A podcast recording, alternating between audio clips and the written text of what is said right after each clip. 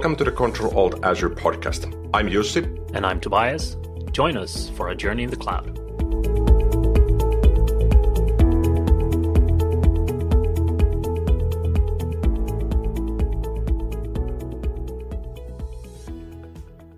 Hey, and welcome back to another episode of Control Alt Azure. My name is Tobias Zimmergren, and I'm back today with Jussi Roine. What's up, my friend?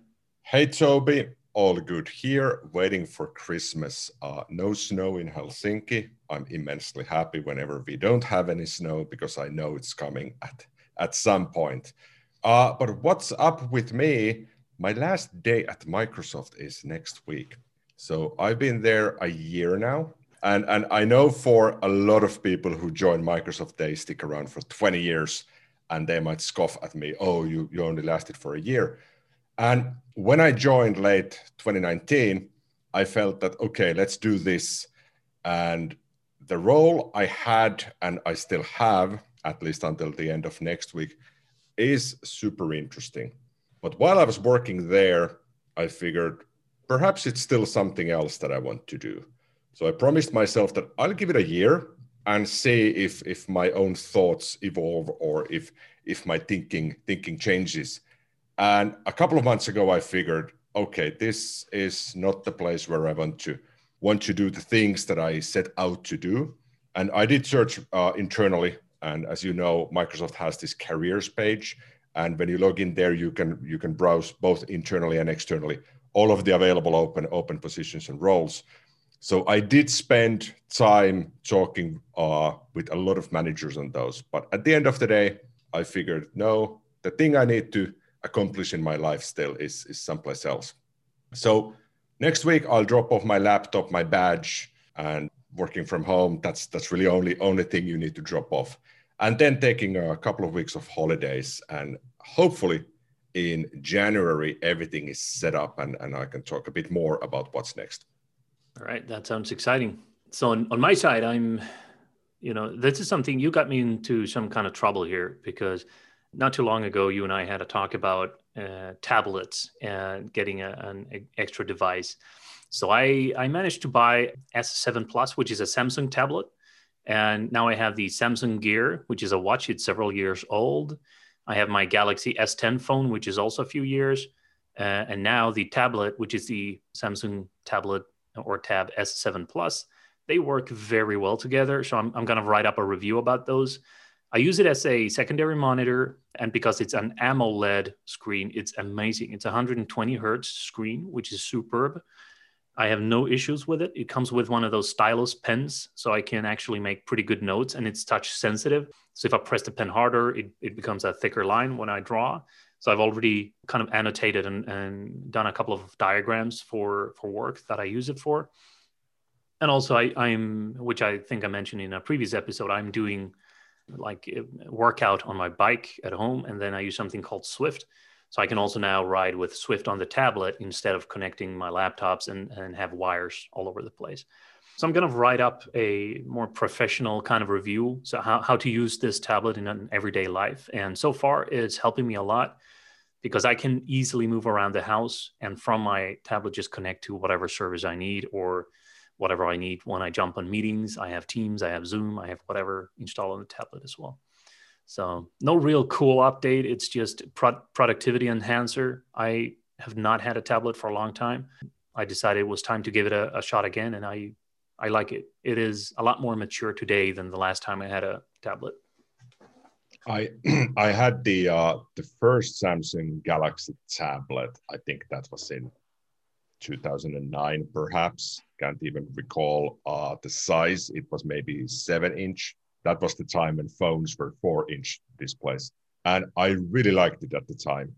And ever since then, I've been sort of thinking of getting a Samsung tablet again and, and when the S7 and, and S7 Plus came out, I spent a couple of weeks just going through the specs and thinking, yeah, yeah, I should get this.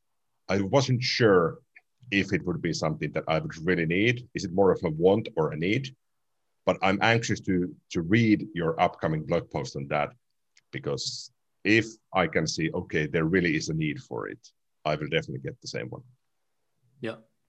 Alrighty. So today, Azure updates again So there's so many updates coming for Azure, and as has been a custom for a couple of months now, we go through on the more interesting, the more relevant ones. And this is not to say that some updates are not relevant, but they might be so specific that if you are waiting for this thing to happen, you've already sort of found out about the update. So, so we highlighted a couple of interesting updates each, and perhaps I'll warm up with with one of the easier ones, and and that's a sad sad update. Azure Portal will end support for Internet Explorer 11 on March 31st, 2021. Oh well, what can I, you do, right? Yeah, I think it's, it's a long time coming. Time. Yeah, I think it's. I, I had a time. discussion. Sorry, I, I, had a discussion with someone recently, and they claimed that Internet Explorer 11 or whatever version they, they were on was the only thing they could use in their corporate landscape. So they used it for everything, and and could not have multi-browser. And they are missing out on so many things that does not work. And not to say the like the security issues that comes with an old browser. So this is only a good thing in my eye. I, I, think so too. And I, I, I will openly admit I haven't used IE11 in years.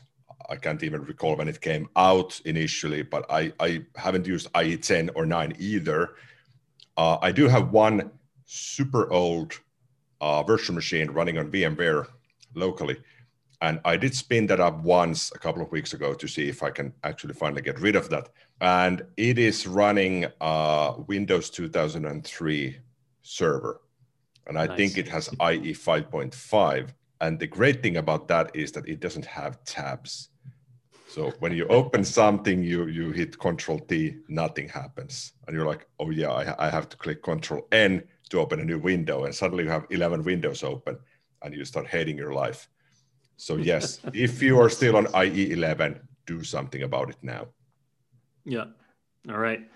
So that's on the on the Azure Trail and the in the Azure Portal Trail, I will follow there. I, I have an update about Azure Security Center that I like, and there's actually several new things coming out here. One is the the preview of 29 uh, new recommendations added to increase the coverage of Azure Security Benchmark. So this is something that keeps growing, um, and, and this benchmark, so you can kind of compare um, toward the industry how you're uh, doing with your secure score and your security in, in, your security center, which is a pretty cool thing. There's now 29 new preview recommendations coming out. So they are in preview. So, you know, with all the considerations that mean. Another thing related to that is uh, NIST SP 800 171R2. If this tells you something, um, that means you're probably working with regulatory compliance. And there's now an enhancement to the uh, security center's security compliance dashboard or the, the regulatory compliance dashboard to include this uh, standard as well. So that is the, the NIST SP 800 171R2. Recommendations uh, can now be filtered in Security Center, which is something that I kind of missed. Uh, so you can now go into the UI and you can say, I want to filter my recommendations on this or this type or this thing. And, and the UI will kind of update on that. And another thing that I really like that I have worked uh, programmatically a bit with as well, uh, which is now in preview, is Secure Score now can be continuously exported. So I've done that programmatically in various ways through APIs, but now you can go to the portal and say from Security Center, continuously export my export my secure score into this format, into this storage destination. Then you can do whatever you want with it, and it will continuously expo- export and then you can pull this into Power BI or whatever you want to kind of get a, a sense of the trends and how, how things are going over time. Yeah, so I, I really like that. Those are like my key announcements for the Azure Security Center that's coming up. So what's next?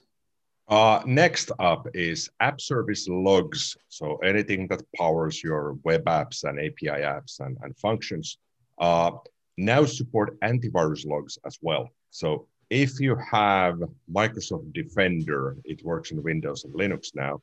Uh, you can you can export those antivirus logs as part of the app service logs to a storage account. And the idea here is that instead of going through individually through all of the all of the app services and figuring out so what's the what's the antivirus status here, you can now combine all of those logs into a storage account and then react based on, on what you can find from there. And there's there's a couple of limitations because this is in preview. So you can only do scan once a day, and there's no setting to change this to anything else. And it's also limited up to one gigabyte of content per web app and up to 10,000 files per web app. And if you have more than one gig of content or more than 10,000 files, it won't do the scan at all. So it's not up to, it's, it's a hard limit. If you have more, it doesn't work. I think this is for preview because it was specifically highlighted in the, in the notes for this. And by the way, everything we are we're talking in this episode, we'll add the links in the show notes. So, so this thing is this something you then go to the portal or use to CLI or something and say enable antivirus logs, or is this like by default enabled?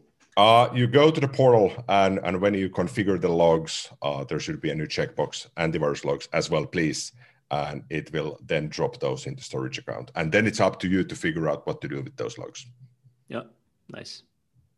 Uh, right. So, so the next one on, on my side is Azure Storage Blob Inventory Public Preview. So again, another preview. Uh, and this gives you an overview of the blob data inside of a storage account. So you can use the inventory report to understand the total data size, age of the data, encryption status of your data, and more. So you can kind of enable blob inventory reports by adding policies to your storage accounts and say that this storage account should be covered by that. And then you get an inventory report um, and you can add or remove or edit policies using, for example, the Azure portal. Uh, and then a new inventory report can be generated automatically, for example, daily. So that means you you get better insights into what you have across your storage accounts in your blobs. And because you can do it using policies, you can kind of push this out at scale as well.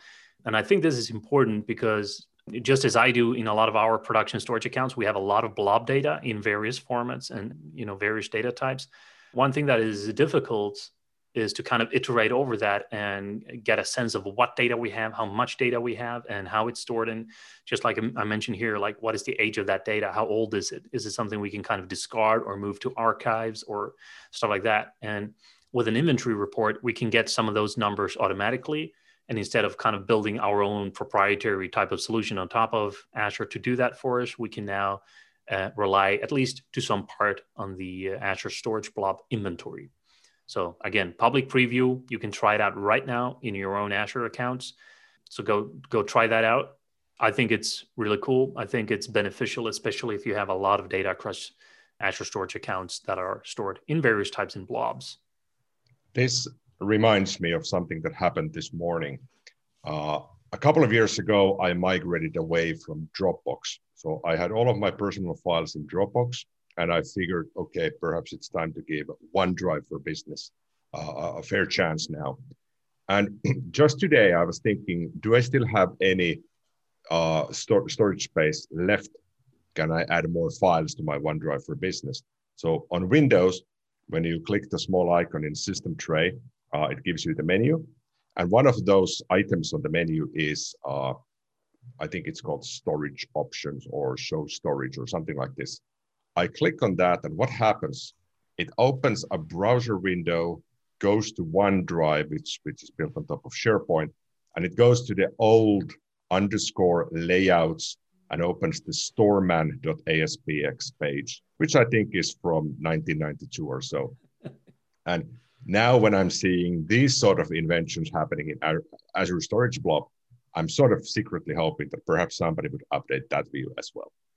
So next up, uh, something uh, super nice, uh, especially for, for you and me, because we, we live in the Nordics. There's a new Azure region announced in Denmark, and that will be powered by renewable energy. And interestingly, Microsoft added a skilling commitment. So while they're building this new region, meaning Azure data centers, they will also commit uh, to skill up, upskill uh, Danish people uh, by 2024, up to 200,000 people on modern cloud technologies. I think that would in, involve security, uh, development, and IT pro aspects. Uh, and I hope that, that we'll see this in the next year or two, because then that would mean that we'd have a region in Denmark, and that would be the closest to Finland, especially because now we often use the one in in Ireland or the one in the Netherlands, which are really good. But I feel that Denmark would be so much closer that especially the latency would be lower. Yeah, and and that's also great news for for me and my personal projects because I'm based in Malmö, which is in the southern tip of Sweden, and and it takes me about 12 minutes to jump in the car and drive over to Denmark. Uh, so a data center there is is obviously going to bring pretty low latencies for for my own deployments, which are non-production deployments. Uh, but we are getting one outside of Malmö as well in in um, an area called Staffanstorp. So we we are getting a Swedish data center, and I guess when that is deployed, that might be slightly closer to Finland than the the Denmark one. That could be. I, I think uh, geographically it's closer, but I'm not entirely sure how the connectivity goes. It, it goes undersea from South Finland to South Sweden. That I do know, but I think we also have connectivity to Denmark the same through the same route. So the Malmö one might be something that's a bit more closer. Yeah, I don't think it's going to show on the latency though, because the the distances that the data centers are distributed and the low latency we see be- between data centers you know these data centers will be really close so i don't think it matters. Yeah i'm um, actually anxiously already waiting for that. So what's next? So another thing that i find interesting is um, i mean both november and december has been a lot of updates on the azure side. So i've tried to pick the the most interesting ones which are not obvious because the most obvious ones are probably things everyone already know about. So one thing that i found is export and manage Azure policy as code with GitHub. Um, and I'm talking about that because I, I talked about that in a previous episode, and I also wrote some blog posts about managing Azure policies using Visual Studio Code and stuff like that. Um, now you can use Azure policy as code uh, with GitHub, and you can export policy definitions and assignments to GitHub, and you can push policy objects updated in your GitHub directly to Azure. So you get this kind of workflow so you can collaborate and and review and do PRs and whatever you want on GitHub if if you want to use that as your uh, workflow in your uh, DevOps or DevSecOps process. Uh, and then you can push from uh, GitHub then back to to Azure and also trigger compliance scanning from uh, GitHub Actions. So this is uh, yeah, it's a pretty cool thing. It's also in preview. a lot of things I mentioned today are in in preview, but they are what I think at least is the most exciting ones, um, things to, to keep an eye out on. So again, if you work with regulatory compliance, if you work with uh, Azure policy and you're, you're kind of pushing out new policies and, you know, if, if you're doing this at scale, things can become difficult to manage. So I think this is again another step in the right direction to simplify the management and simplify how you build and collaborate uh, on setting these policies up. So export and manage Azure policy as code with GitHub in preview. I really like the angle that GitHub is, is so closely aligned now with plenty of the updates that Azure is, is receiving. And while we are recording this, this is also the same week when GitHub's own yearly event, GitHub Universe, is taking place. I think today is the last day for that. And there's plenty of announcements, perhaps more aligned for GitHub itself, but what I felt was was the, the, the biggest announcement for me is that you can now go into your GitHub profile and you can change the theme to our dark theme, meaning it's mm. more pleasing to your eyes. Yeah, I mean this is a pretty tough discussion. This is like the browser wars back yeah. in the day. If you were a Firefox user and, and versus a Chrome user, you know, or, or a Mac or a PC, you know, all these traditional discussions and i see exactly the same with dark versus light mode or whatever in between you use. I use both. Uh, on github i definitely like the light one the normal default theme because the dark one i mean if you're coding at night and you're spending a lot of uh, dark moments uh, you know in front of the screen that makes sense. But when i work it's most of the time bright light outside. I have the sun maybe shining and you know it's looking at a dark monitor then just makes things harder to see um, yeah so it, it's a preference but uh, i like that they introduced it so you have the choice so you can just tick yeah. the box I'm seeing a lot of PowerPoint presentations nowadays being made on a dark theme. So the whole slide is is is black by default, and then you add text which is of different color. And somebody said that the justification and the thinking there is that that that's how you would use, let's say, a chalkboard. It's black and you use a white white chalk on it. But then I print something out. I'm I'm so old that I still print stuff at times, and I print on a white paper with with black text, and that's what I've been using for for all of my life. So I, I think you need to decide on what setting for which setup works best for you. And I often flip between my windows might be on light theme, but next week I feel, well, maybe the dark theme is nicer for now. Yeah. I mean, when I do things late at night or very early morning, mornings, especially now here in Scandinavia, it's pitch black dark outside. It's, I cannot see a thing. And obviously just turning all the lights on is not so nice. So what I do is I, uh, I switch to dark mode in those morning hours and the evening hours. Other than that, I, I do the, the normal light mode during daytime, and that works very well for my eyes. But again, this is very individual, and whatever works best for your eyes and, and your brain, this is what you should do. Exactly. So, what's next on the updates is uh, Logic Apps updates. So, there's plenty of updates, mostly for developers. So, now you can develop locally on Linux and Mac using Visual Studio Code. You can also create custom connector extensions locally. So meaning you can write your own connectors in code instead of defining those uh, directly in the portal. Uh, built-in integration with application insights, which I feel is, is great because when you provision logic apps, it does ask, uh, would you like us to enable this? But now you have built-in integration when you're uh, developing and debugging those as well. Uh, rendering of complex workflows you, you get this new layout. I think that was demoed in Ignite earlier this year. And now we're finally getting it. And then a bunch of super small changes for developers mostly.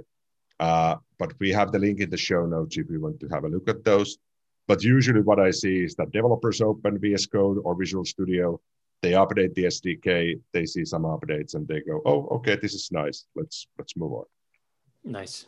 So I think um, on my side, I have one more update um, for this episode that I think is interesting. And um, this is in GA, so generally available. This is something you can make use of right now. Um, you get more IOPS at no additional cost for Azure Files Premium. And I want to highlight that because I've worked a lot with Azure Files um, as file shares. I've connected them to Azure container instances and to other workloads we had running. And I really needed quick file IO and it's not quick with Azure Files. Um, even on the premium tier, um, it's worse than just a managed SSD disk that you can attach to a VM or, or to an AKS cluster. So with Azure Container Instances, we had a limitation where we couldn't attach a managed disk, but we can attach Azure Files. So it's a good update that the Azure Files Premium now have, uh, you know, better IOPS at no additional cost. So yeah, again, I, I had plenty of limitations when processing a lot of file I/O uh, because when when you do both read and write intensively, uh, you know you're kind of hugging the pipe and it slows down quickly.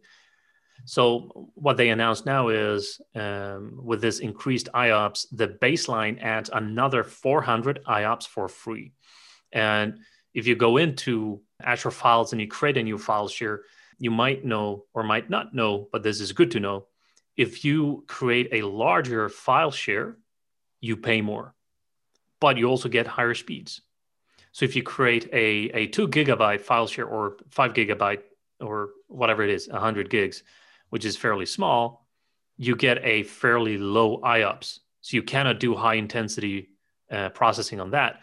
But if you create a five terabyte file share, you get a lot more IOPS, exponentially a lot more. So you can actually hammer it a lot more, but the cost is also flying out the window.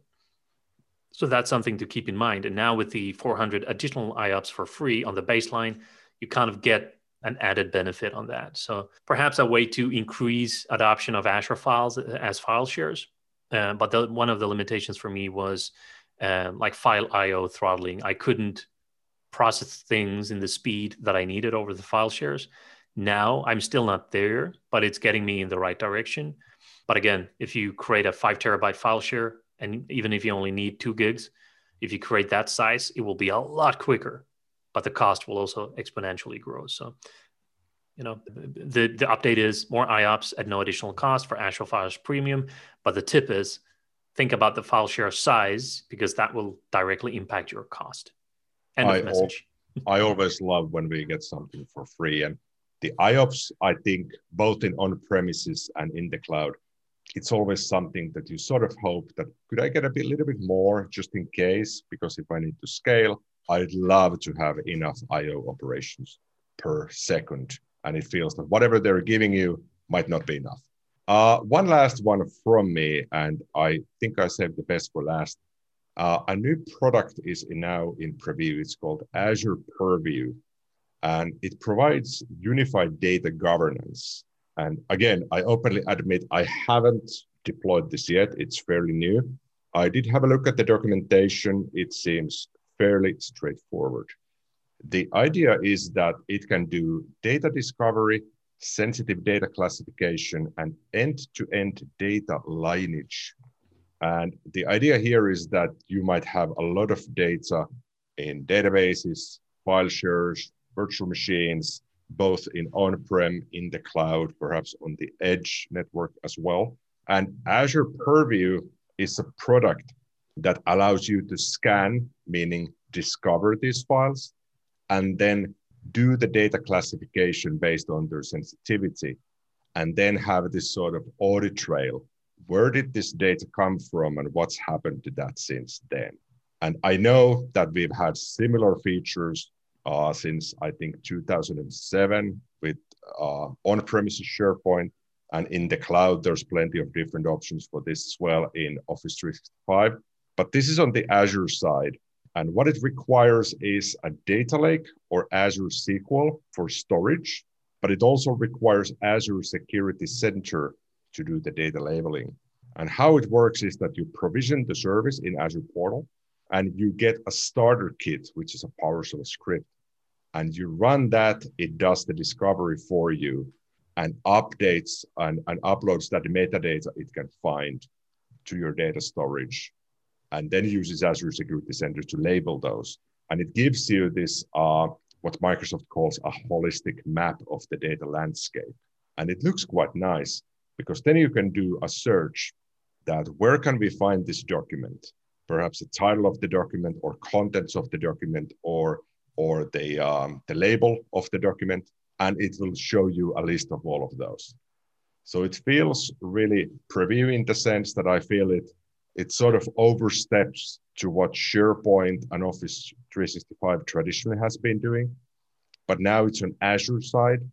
And I think this is yet another product to manage your data. And you have so many now that this is perhaps something to look into and then figure out how this fits your needs once this comes out from preview.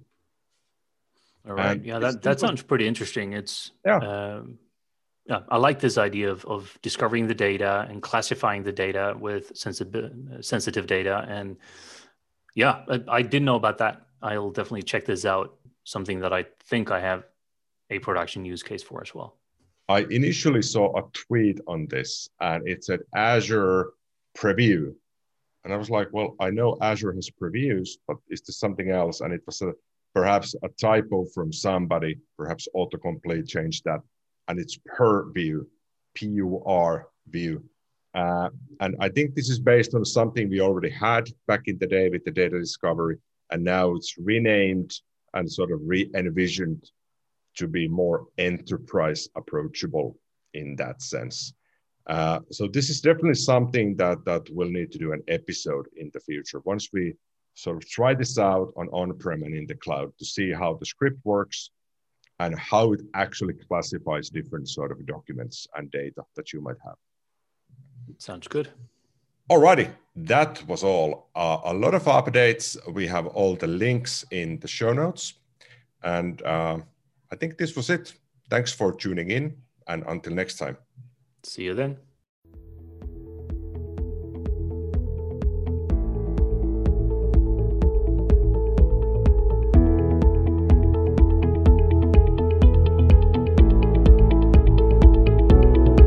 Thank you for tuning in to the Control Alt Azure podcast.